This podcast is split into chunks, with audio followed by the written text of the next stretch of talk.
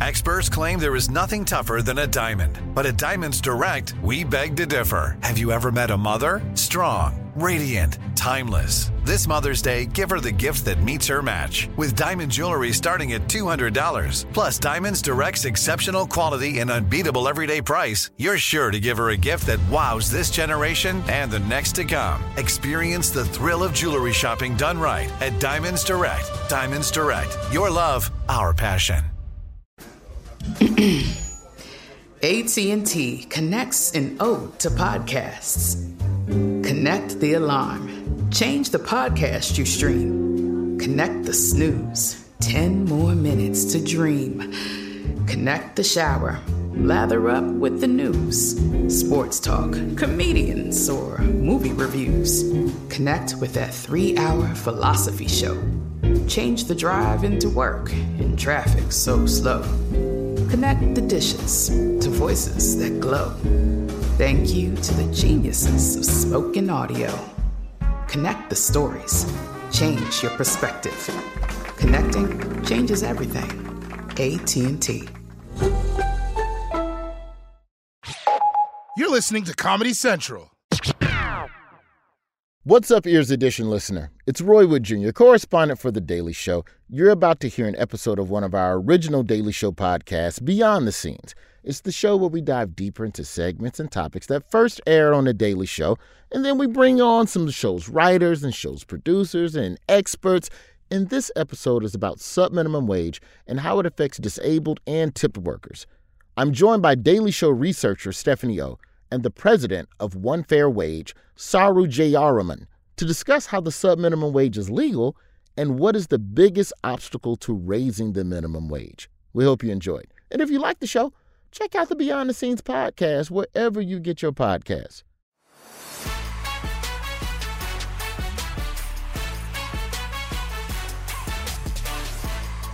Hey, welcome to Beyond the Scenes, the podcast that goes deeper into segments and topics that originally aired on The Daily Show. This is what this podcast is like. All right, this podcast is like a smoothie. You know, you know, we're the we're the perfect blend of healthy fruit, a little bit of protein powder, lots of lots of greens, or that dumbass chia seed or that flax seed you bought at the beginning of the year because you told yourself, "New year, new me. I'm gonna put flax seed in everything," and you realize it's disgusting.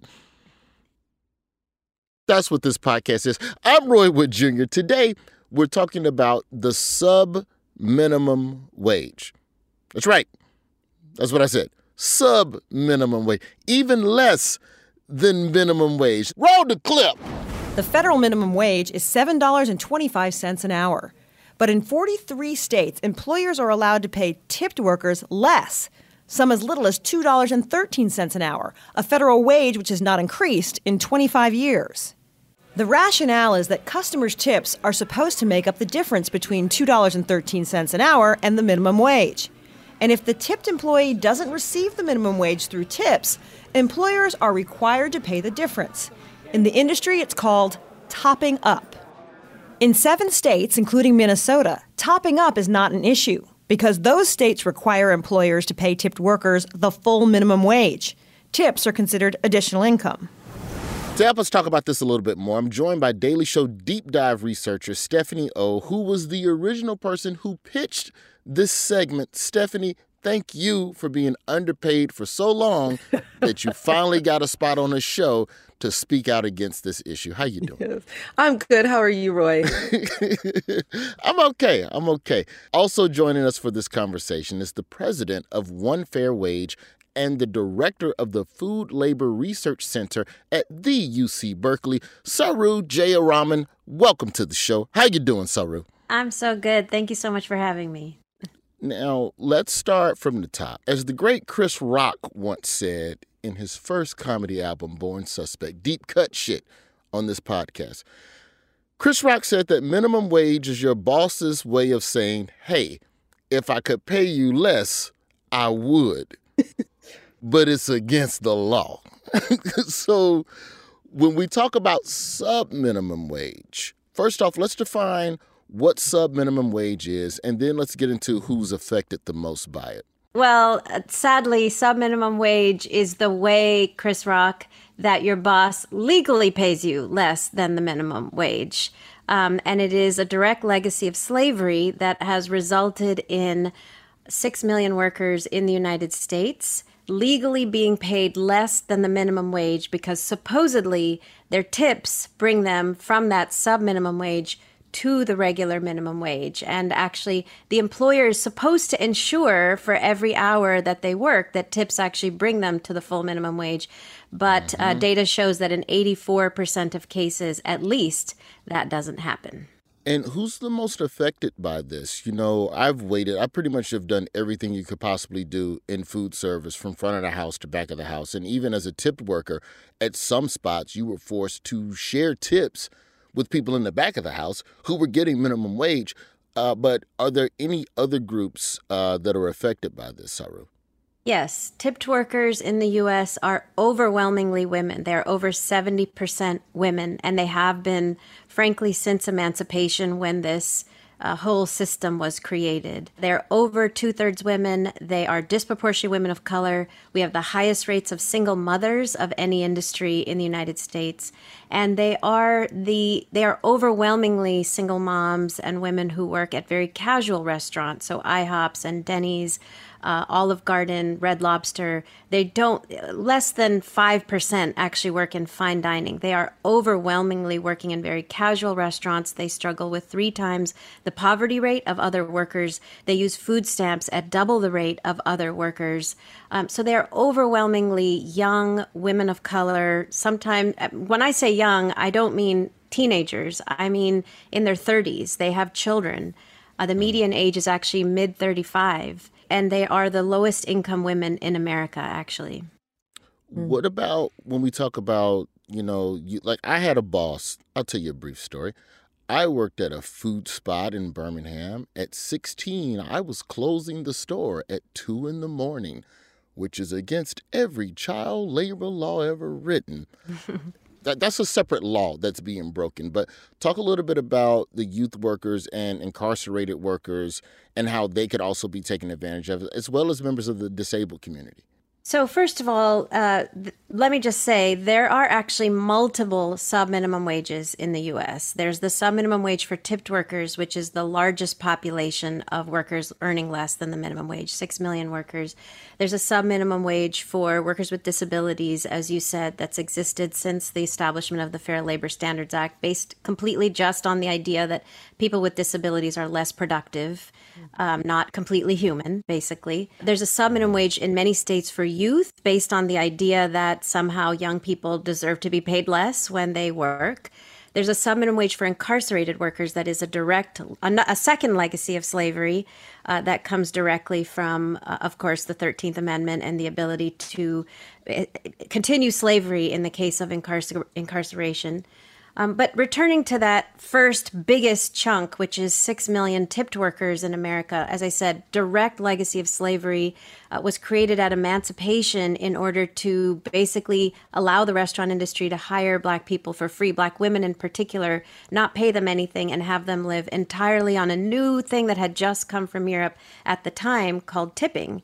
And that notion of tipping had originated in feudal Europe and it was always, since feudal times, an extra bonus on top of a wage.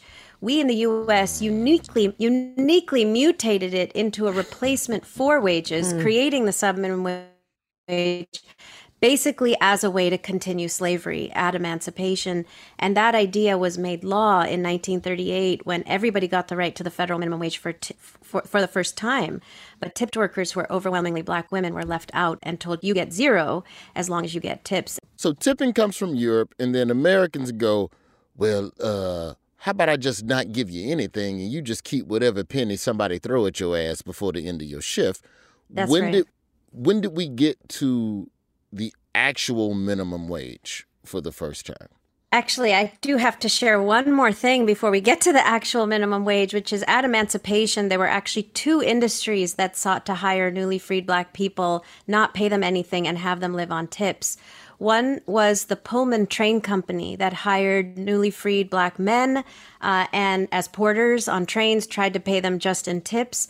But as many of you know, A. Philip Randolph formed the first black union in the United States, the Brotherhood of Sleeping Car Porters, and won the right to an actual wage rather than living on tips. Black women were hired by the restaurant industry and were not so lucky.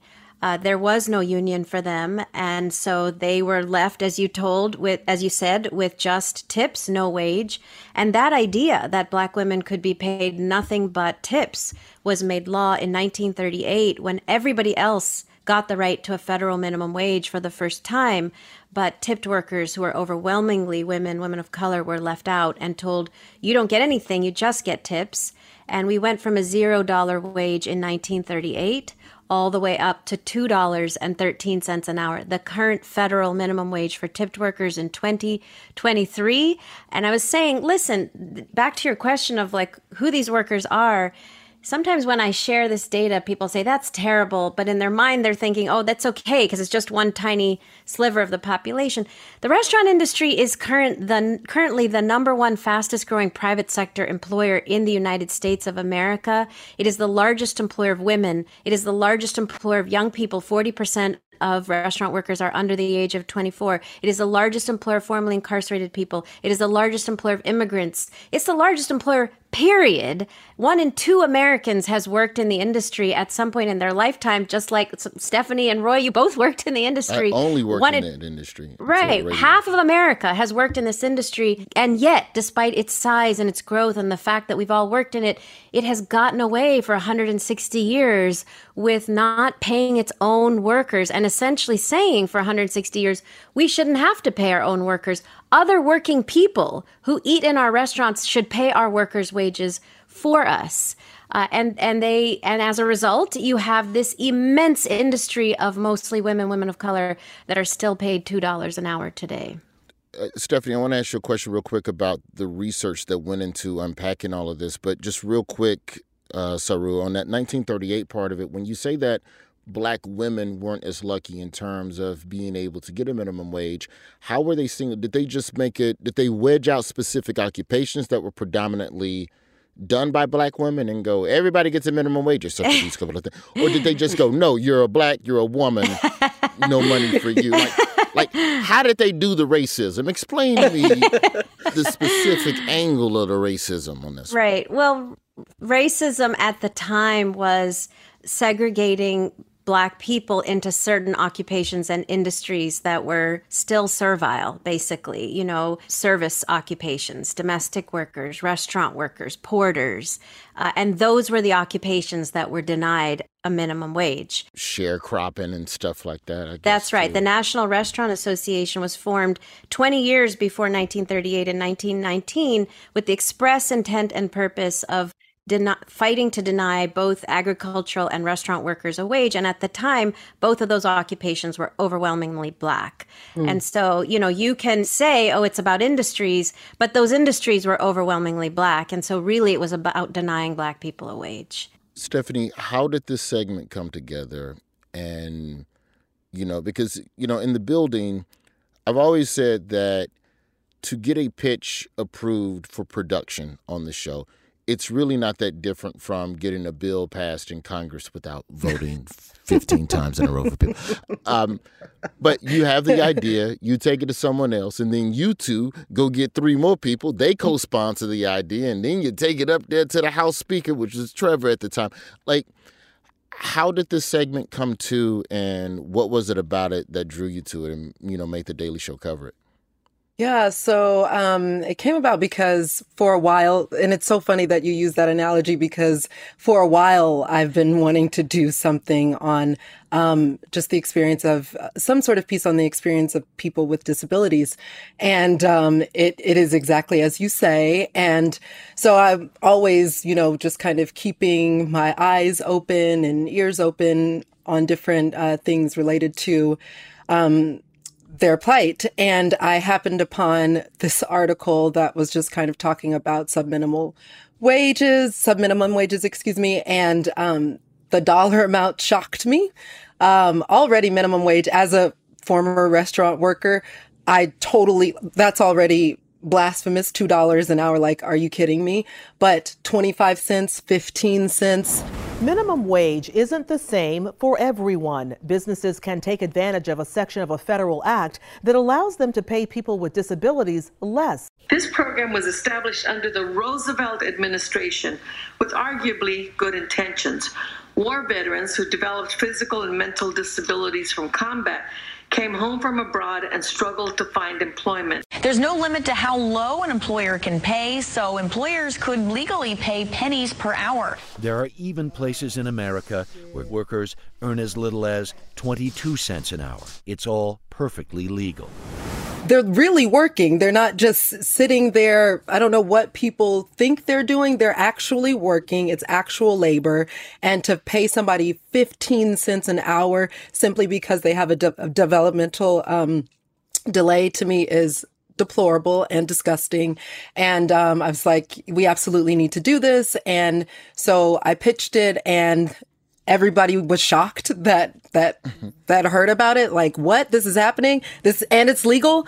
Um and yeah that's how it came about. Just the i guess the shocking aspect of it. Nobody really believed that this was a real thing but it is is, is there anything out of all of that shock and all that stood out above everything else or was it just the mm-hmm. fact that it's all of this is legal I think it, it was multiple things are shocking. First of all, the dollar amount, incredibly shocking. Secondly, um, the fact that it's being done to people that are always already so undervalued within our society. It just is like, it, it's just, it's like the, the cherry on top of a, a very poor sundae. You know what I mean? then on top of that, the fact that it's legal to do so.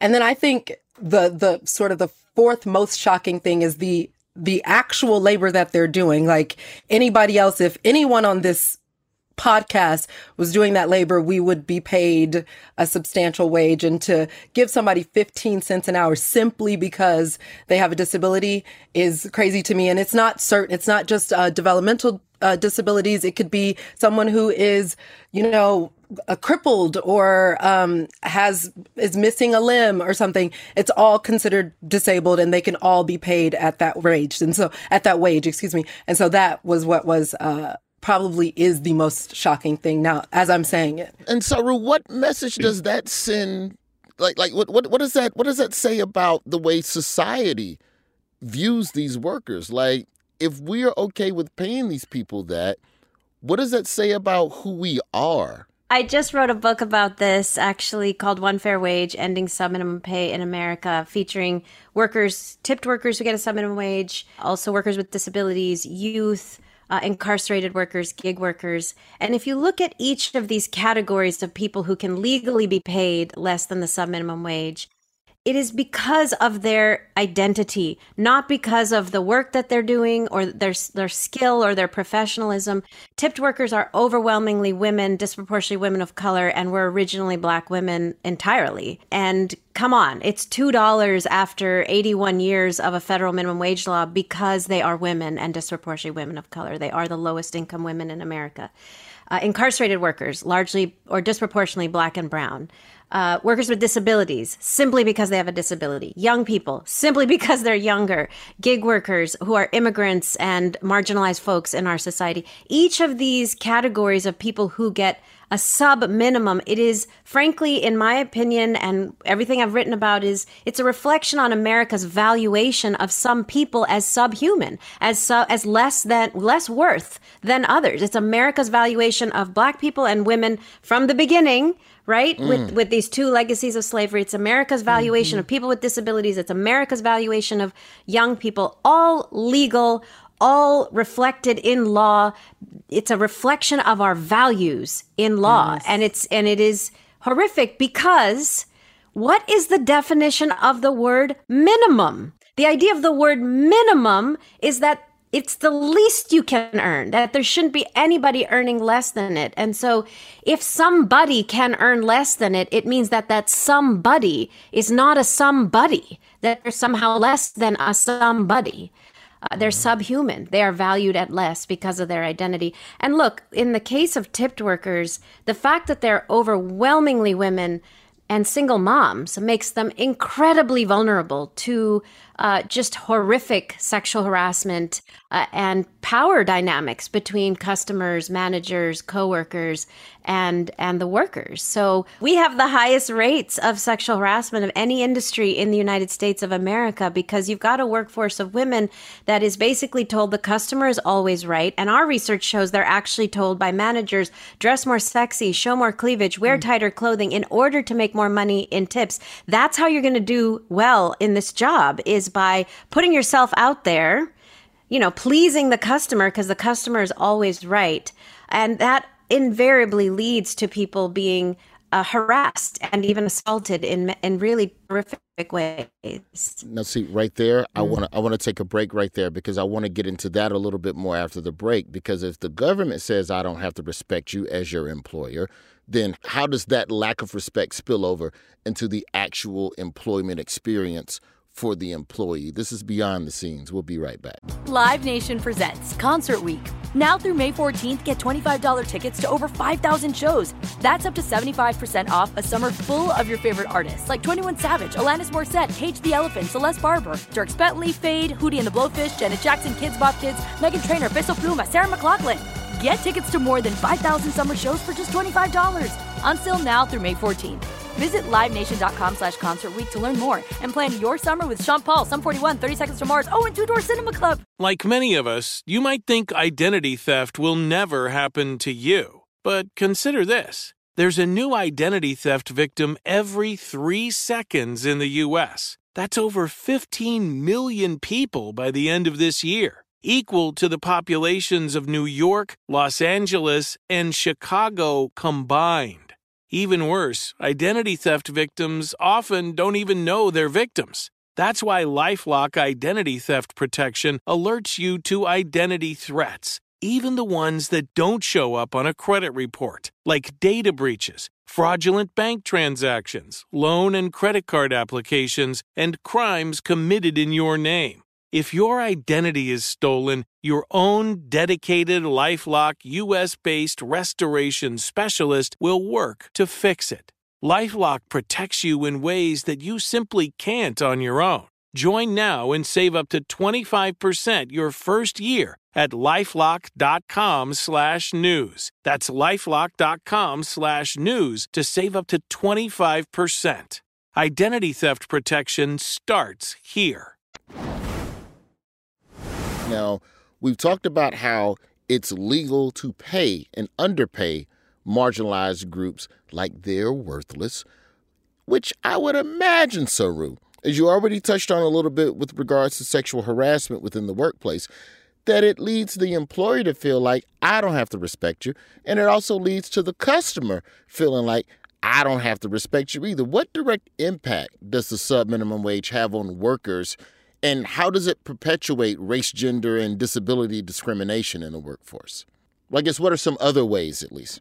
In the case of tipped workers, who are overwhelmingly women, disproportionately women of color, single moms, they are incredibly vulnerable to any kind of customer harassment because they know that those customers' tips feed their children.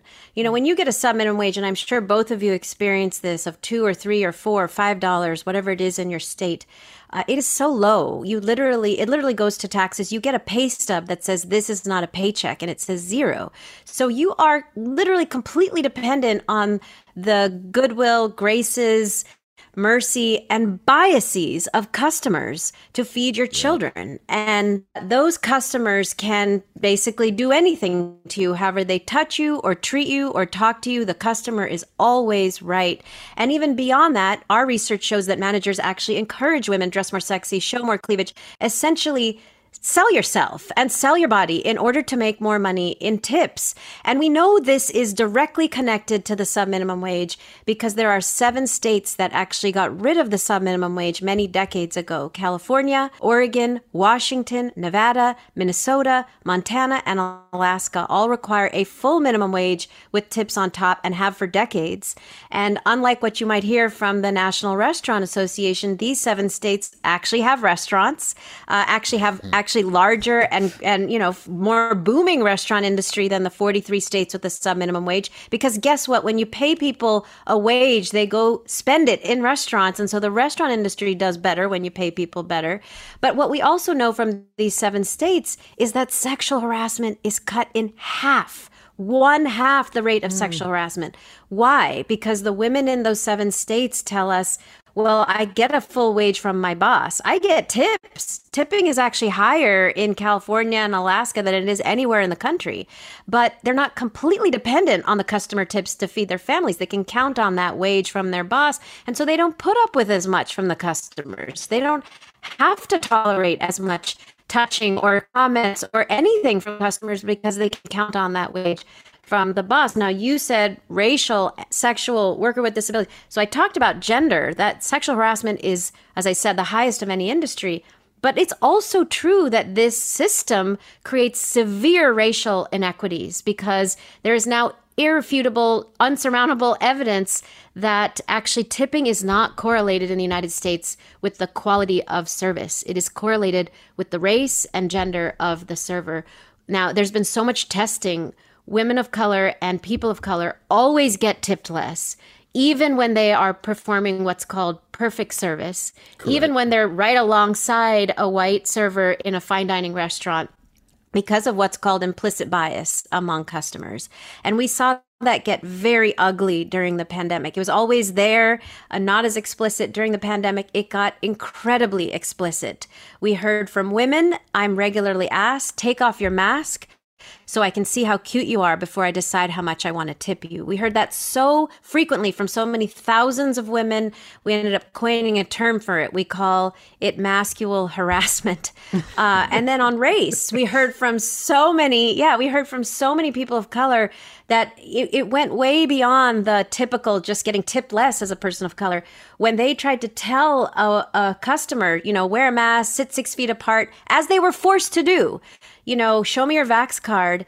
They got screamed at, they got yelled at, they got oh, tipped yeah. less. Yeah. They, we had a member who was punched in the face for trying to enforce these rules. People were not trying to hear from people of color what to do in the restaurants. Mm. It really reached a point of such extreme that people started leaving in mass. I mean, we have done so many thousands of surveys with workers. Why are you leaving? What, you know, what would make you come back? And it's this sub minimum wage over and over. 80% of workers that we've surveyed, and we've surveyed thousands, like 5,000, have said the top reason that they're leaving the industry and what would make them come back is the sub minimum wage. If they got a full wage with tips on top, they would consider coming back. I think part of what happened mm-hmm. during the pandemic as well was that a lot of us hit rock bottoms emotionally and a lot of people fiscally. So the idea of what do I have to lose? Well, I can't lose a job. Well, COVID took the job from you for a while. So it gave people a lot of people, I believe, the strength to go, no, you know what, screw that. Because mm. people made adjustments. Fig- people figured out a way to kind of shift. Do you also think, Saru, to a d- degree, that the power dynamic, because so many of us as employees, just if we're just going with the average restaurant customer, most of them are not supervisors at their job. Most of them are not calling the shots at their job. So there's a there's a there's a foot on their neck all day. Mm-hmm. And this little meal at Applebee's is the only time you get to be in charge. You get to call the shots. You get to say what you want to do. And you, you put on top of that a bunch of two, three years of fiscal uncertainty, the pressure of the pandemic, nobody went to therapy. So, yeah, I'm going to fight you in this Waffle House right now because my toast was too brown. I know Waffle House don't want me to say their name, Waffle House, but it is what it is. They've, they told you. like when we talk about the disrespect towards the workers, how much does general mental stresses that we're under as a society is in, in, talking about the pandemic specifically how much do you think that has helped to exacerbate how wild the customers are now acting with these workers i mean I mean, yeah, everybody lost it. Everybody lost it during the pandemic. People forgot how to act for sure. But I mm do want to say, Roy, it wasn't just the customers at Applebee's and at Waffle House. We saw fine dining customers walk into restaurants, you know, take off your mask so I can see how cute you are. I tell you a story of a, a server in Arizona at a very fancy, fancy fine dining restaurant, Scottsdale, Arizona, wearing a mask because they were required to by their managers. Uh, and the customer comes in with his wife and is staring at her breast the entire time. And at some point says, You know, I'm so glad you're wearing a mask because it's giving me an opportunity to look at something else all evening. You know, or another bartender we have, member of ours, Ifoma, who worked at a really fancy fine dining bar in uh, in in Washington D.C. And the customer, take off your mask so I can see how you look. And she says, No, I'm not allowed to. Her manager's standing right behind her. And he says, Well, I guess uh, we know who's not going to get tipped tonight. I guess we know who's not going to walk home with a lot of tips tonight. The power dynamic, you know, was always there. The Yeah, racial inequity was always will there. dictate your future. damn it. Exactly. Exactly. I this, it is a power dynamic that's always existed. It just got ugly. It got ugly with the pandemic, and workers reached their limit. You know, first of all, we didn't even talk about this. Two thirds of tipped workers told us they couldn't even get unemployment insurance because in most states they were told that subminimum wage was too low to qualify for benefits. Hmm. We heard from thousands of workers in that moment wait a second. If the government's telling me I earn too little, bing, I think I earned too little. I, I should never have accepted this wage to begin with. And then they went back to work. They were told, okay, now you're going to do two jobs for the price of a sub minimum wage, not even the minimum wage. Now you're going to be a server and a public health marshal. People reached their limit. Tips went down, harassment went up, people were screamed at, yelled at. We have seen 1.2 million workers leave this industry. 60% of those who remain say they're leaving, and 80% say the only thing that would make them come back is a livable wage. Stephanie, during your time in the restaurant industry, I'm Yes. going to assume harassment was a part of that. at- Yes. At, some point. Okay. How do you move around that on a day to day to keep the job, to keep the customer happy enough to get a Mm. tip? Like when they, hey, baby girl, where you going after your shift? What? Nah, nah, nah.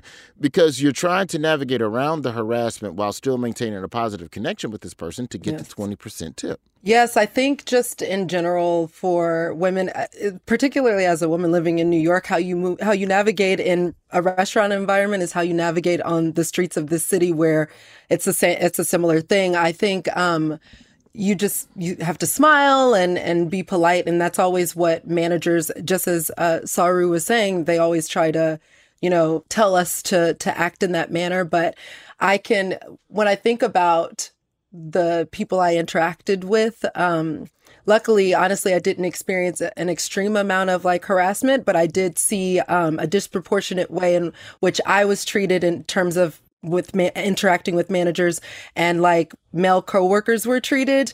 Um, it was drastically different. I remember um, having more tables, um, feeling like I was running around like a chicken with my neck cut off and having coworkers just like hanging around and not getting support for my tables. Um, I remember confronting a manager about it and um, about like you know why am why do I have so many tables and why am I working so much harder than my other coworkers? And it was kind of like dismissed. So um, I think basically everything she has said is absolutely true. And um, it is not an environment that is uh, meant to to help women and certainly not a environment meant to help women of color succeed fr- frankly I'm sorry that all of that happened to you. Uh, after the break, we need to get to the bottom of why is this shit still happening and who who keeping people from getting the money. I'm sorry for yelling. I didn't mean to raise my voice at you ladies. That's not. I'm not raising my voice at y'all. I'm raising my voice at these fake fucking politicians. beyond the scenes. Live Nation presents Concert Week. Now through May 14th, get $25 tickets to over 5,000 shows. That's up to 75% off a summer full of your favorite artists like 21 Savage, Alanis Morissette, Cage the Elephant, Celeste Barber, Dierks Bentley, Feid, Hootie and the Blowfish, Janet Jackson, Kidz Bop Kids, Meghan Trainor, Peso Pluma, Sarah McLachlan. Get tickets to more than 5,000 summer shows for just $25. On sale now through May 14th. Visit LiveNation.com slash Concert to learn more and plan your summer with Sean Paul, Sum 41, 30 Seconds to Mars, oh, and Two Door Cinema Club. AT&T connects an ode to podcasts. Connect the alarm. Change the podcast you stream. Connect the snooze, 10 more minutes to dream. Connect the shower, lather up with the news, sports talk, comedians, or movie reviews. Connect with that three hour philosophy show. Change the drive into work in traffic so slow. Connect the dishes to voices that glow. Thank you to the geniuses of spoken audio. Connect the stories. Change your perspective. Connecting changes everything. AT&T. Perfectly calm. We'll be right back. Beyond the scenes, we're rounding third and headed for home. We're talking sub minimum wage. Now, the government has decided workers ain't worth a damn, which means that the employers have decided that the workers ain't worth a damn either, which means the customers have decided that the workers ain't worth a damn. Stephanie Saru, how do we stop this and why is mm. it still going on? I would imagine in 2023 that there's probably been a couple of laws or referendums or suggestions in the White House email box saying, hey, can I get a couple dollars, please? Why has this not changed, Saru? Like, why is this still happening? So, first, I do want to say it's been a long time in coming, and I want to tell you who why it's not been happening. There's something very hopeful we should start with. We are experiencing this historic moment. Our members are calling it a, it's not even a great resignation, it's a great revolution where workers, for the first time since emancipation, are standing up, walking out, demanding I'm not going to work unless I get a full minimum wage. And it is in response, we're seeing thousands of restaurants for the first time ever having to raise wages from two and three and four. We're tracking restaurants paying 15, 20, 25 restaurants and we're seeing some restaurants in Cape Cod paying 50 bucks an hour plus tips because they cannot get staff any other way. So we're in a very hopeful moment, but it brings us to the question of why has it taken so long? Mm. what has what's blocked us all these years? And the answer is very clear very simple. After emancipation restaurants as i said wanted the ability to hire newly freed slaves and in 1919 they actually formed an association to keep it so forever called the national restaurant association. We call it the other nra uh, it's been around for 100 years arguing we shouldn't have to pay our workers because you do basically. They won this in 1938. They won it in every uh, every time the minimum wage goes up, they make sure it stays low and they make sure tipped workers are always left behind. You all remember Herman Cain? Well, mm-hmm. Herman Godfather Cain, Pizza. Yeah, exactly. exactly. Herman Cain was the head of the National Restaurant Association back in 1996 when Clinton was president, and he struck a deal with Congress saying, sure, you can go ahead and let the overall minimum wage go up as long as tipped workers are frozen forever. And so in 1996, uh, we saw the wage for tipped workers stay. It went up the last time in 1991.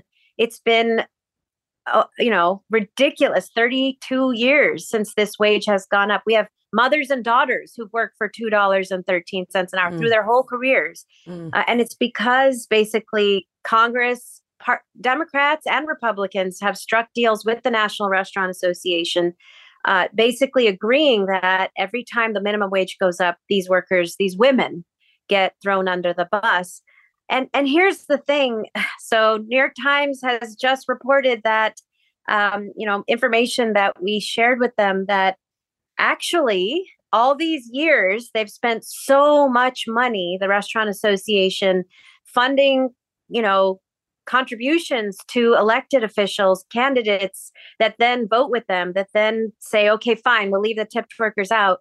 Turns out all of that money, instead of coming from the member corporations that drive the other NRA, like Applebee's and IHOP and Olive Garden and Chili's, turns out that all of that money actually comes from low wage workers who are funding their lobbying without knowing it. So mm. in 2009 was the last time the federal minimum wage went up and tipped workers were left at $2.13 an hour. And the Restaurant Association decided after 2009 that that was it. They never wanted to let the minimum wage go up again. and they certainly didn't want tipped workers to ever go up. So they basically went to the states, the four states with the largest restaurant industries California, Illinois, Florida, Texas and they got bills passed in each of those states requiring workers to take food handler training and pay for it. Hmm. Now, it just so happens that the Restaurant Association owns the monopoly company that provides food handler training called ServSafe. And so millions of workers each year are forced to take this training. And guess where that money goes? It goes to the Restaurant Association and they turn around and use it to lobby against those same low wage workers' interests. So low wage workers are funding the lobbying of the other NRA wow. to the mm. tune of $80 million a oh year. God.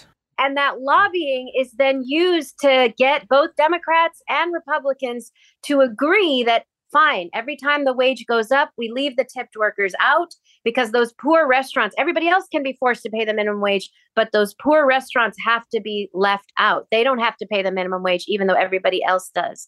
So it's a nefarious history that finally, finally, we are reaching a moment of victory because workers in the millions are finally saying enough is enough. Regardless of what you do, you, you know, I won't even say the words, elected officials and restaurant associations, you're not putting up with it anymore. So try to staff your restaurants without it. Mm. How do you, Stephanie, take everything that she just said and boil that down into like 30 seconds and a joke. Like, talk a little bit. like, I mean, it's silly, but I'm serious. Like, talk a little yeah. bit about when something starts making you upset, when you start peeling back the layers of it. Talk a little bit about the creative dif- difficulties in deciding what to keep within a piece versus what to leave on the cutting room floor because. Mm there's so much that you could pack into a story, but we only have so much time on the actual, like on the mothership show. I'm saying. Yeah. I think what I try to focus on, um, you know, we were talking earlier about the most shocking things. So the things that affected me immediately from the story, those are the things that absolutely need to go into the story. And then in thinking about that, I try to think about, okay, so what is the logic behind the the the villain or the perpetrator of this wrong? What is their mindset?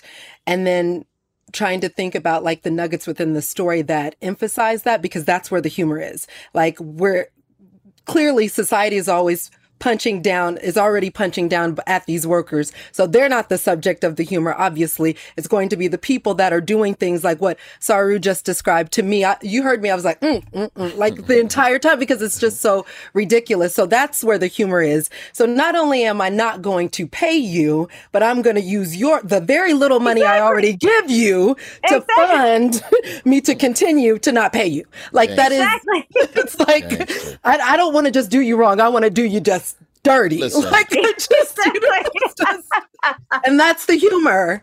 Yeah. I don't know about you two, but I'm inspired to to own a restaurant all of a sudden. This sounds like a good ass hustle to me.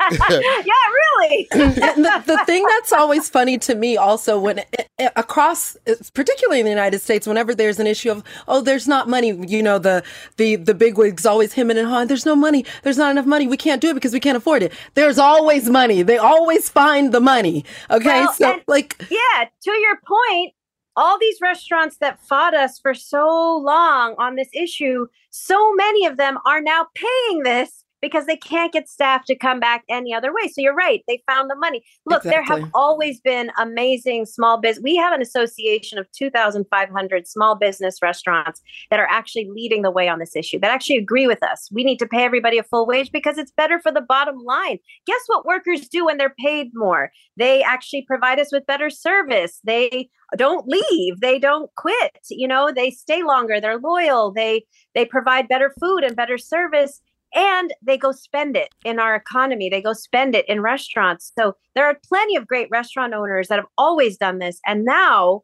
with this great revolution, thousands more restaurants are following their lead because, look, even Applebee's, Applebee's, Applebee's, which fights this and leads this, you know, National Restaurant Association. Guess what they're doing? They, like everybody else, have to pay more. So they're starting to pay 15 in Utah and Nebraska and West Virginia. We saw them paying $20 an hour in Quakertown, Pennsylvania. And um, and yet they're still paying $2.13 in Birmingham and $3 in Detroit. So you mm. tell me what's different between the yeah. states I mentioned and Birmingham and Detroit because and it's very clear in New York Applebee's is offering 15 to workers in Manhattan and $10 to workers in Harlem and the Bronx and the Queens. So they are having to raise wages but they will stick to their racism to the yeah. very last, you know, moment. Pick and choose.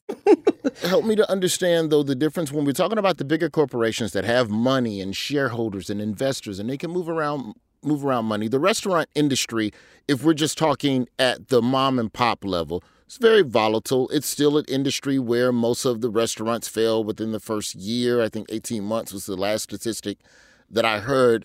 So, what do you say, Saru, to the counter that without the sub minimum wage, that people with disabilities wouldn't have as many employment opportunities because of the ADA Act. Or if I just run my little barbecue hut and you gonna make me pay my service ten dollars an hour, well now I got to raise my menu prices and the customers when they find out, oh, they gonna stop. I don't know why I'm talking like that, Stephanie. Like, it's a Mississippi, it's a Mississippi barbecue hut but this idea as a restaurant owner, okay, I want to pay them more, but if I do, I have to change my whole business model. I might have to fire two servers.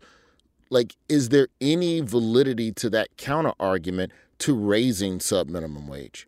Look, the validity comes from the Restaurant Association telling these small mom and pop businesses for years this is the only way to do it.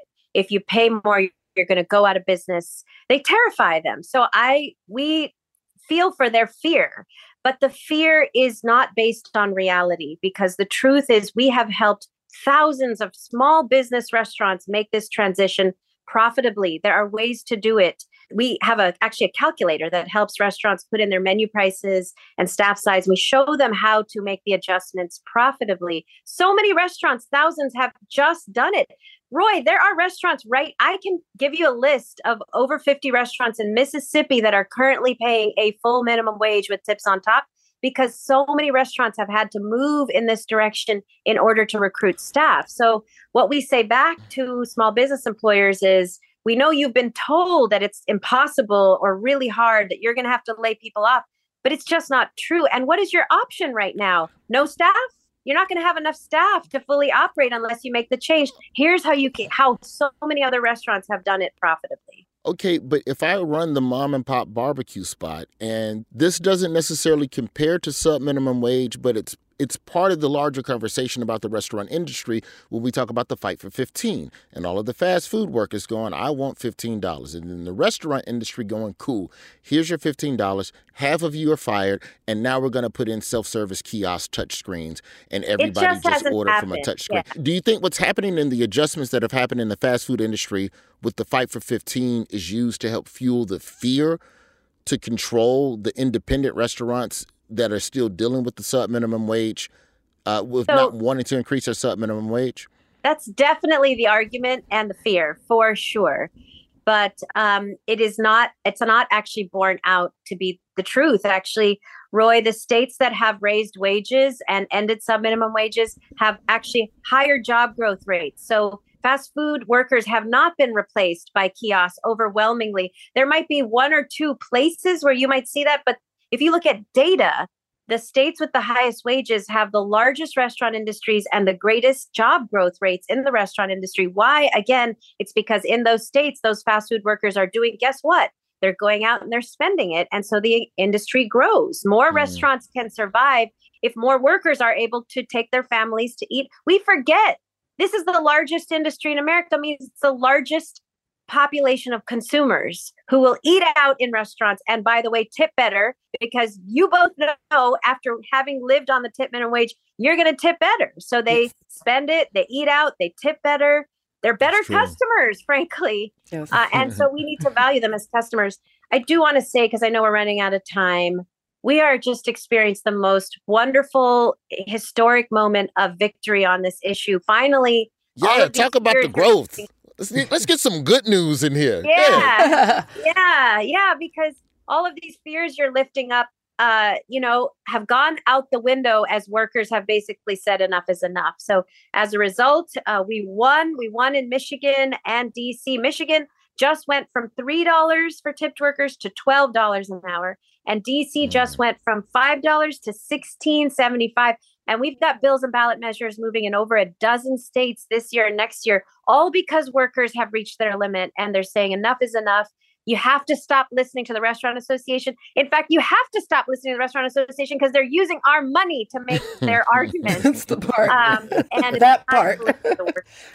Okay, last question then. Uh, what can we do other than tip better? What can the average person do to support Thank workers? you so much. Yeah, for asking that question.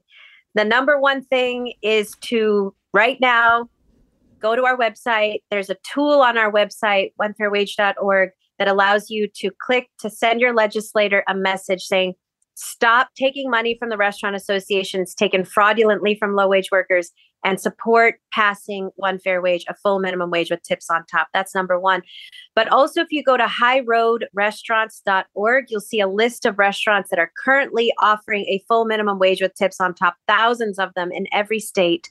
We want you to definitely support those restaurants. More importantly wherever you eat show that list on your phone to the owner or manager at the end of your meal. Say, hey, I don't see you on this list. I love eating here. I love the food. I love the service, but I want to see you on this list of restaurants paying a full minimum wage with tips on top. Otherwise, I don't want to keep supporting a restaurant that's taking my tips and using it to pay the workers' wages. I want my tips to be on top of a wage, not rather than instead of a wage.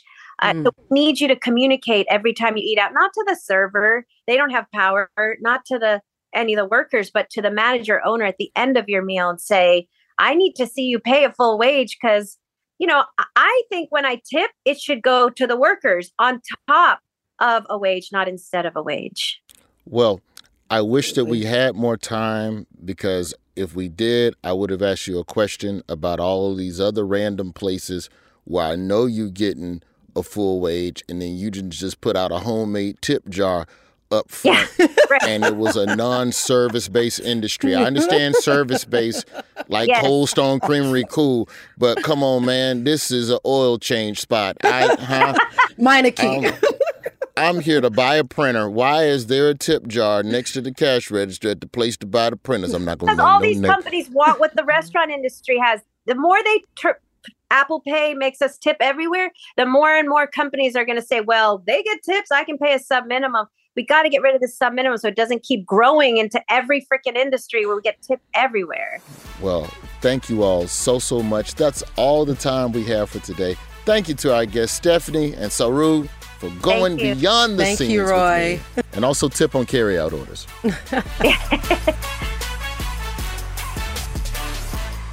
Listen to The Daily Show Beyond the Scenes on Apple Podcasts, the iHeartRadio app, or wherever you get your podcasts.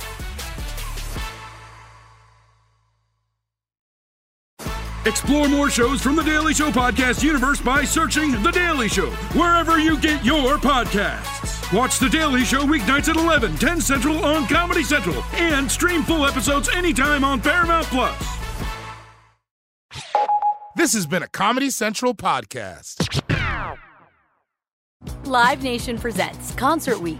Now through May 14th, get $25 tickets to over 5,000 shows. That's up to 75% off a summer full of your favorite artists like 21 Savage, Alanis Morissette, Cage the Elephant, Celeste Barber, Dierks Bentley, Feid, Hootie and the Blowfish, Janet Jackson, Kidz Bop Kids, Meghan Trainor, Peso Pluma, Sarah McLachlan. Get tickets to more than 5,000 summer shows for just $25. Until now through May 14th.